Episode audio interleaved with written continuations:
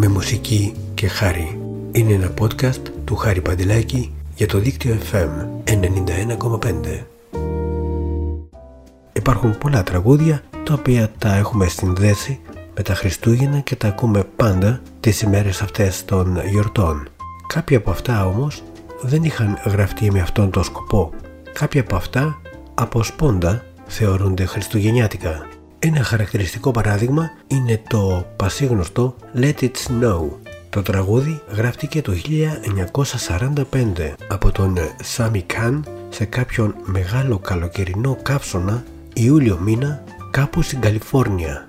Ο συνθέτης είχε κουραστεί από την υπερβολική ζέστη και ζήλεψε τους χειμώνες με τις χαμηλές θερμοκρασίες και με το χιόνι. Ουσιαστικά το Let It Snow είναι σαν μια παράκληση να χιονίσει. Παρά το γεγονός πως το θέμα του τραγουδιού δεν σχετίζεται με τα Χριστούγεννα, από την αρχή της κυκλοφορίας του έγινε αναπόσπαστο κομμάτι της περίοδου αυτής.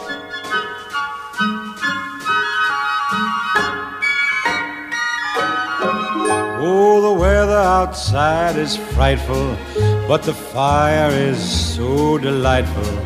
And since we've no place to go, Let it snow, let it snow, let it snow. Man, it doesn't show signs of stopping. And I brought me some corn for popping. The lights are turned way down low. Let it snow, let it snow. Ένα άλλο τραγούδι που από σπόντα θεωρείται χριστουγεννιάτικο είναι το πασίγνωστο Jingle Bell. Ο πρώτος του τίτλος ήταν One Horse Open Sleigh.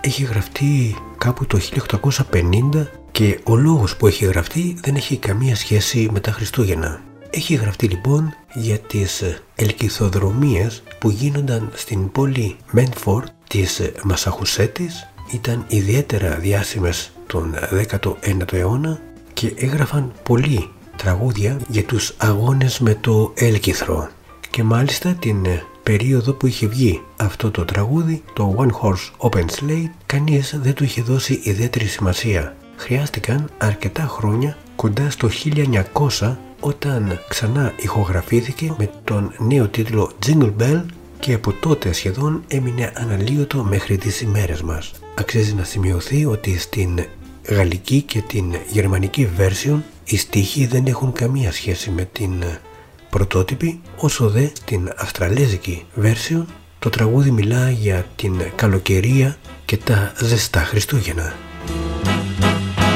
Dashing through the snow on a one horse open sleigh.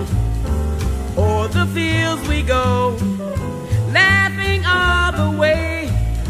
Bells on bobtail ring, making spirits bright. What fun it is to ride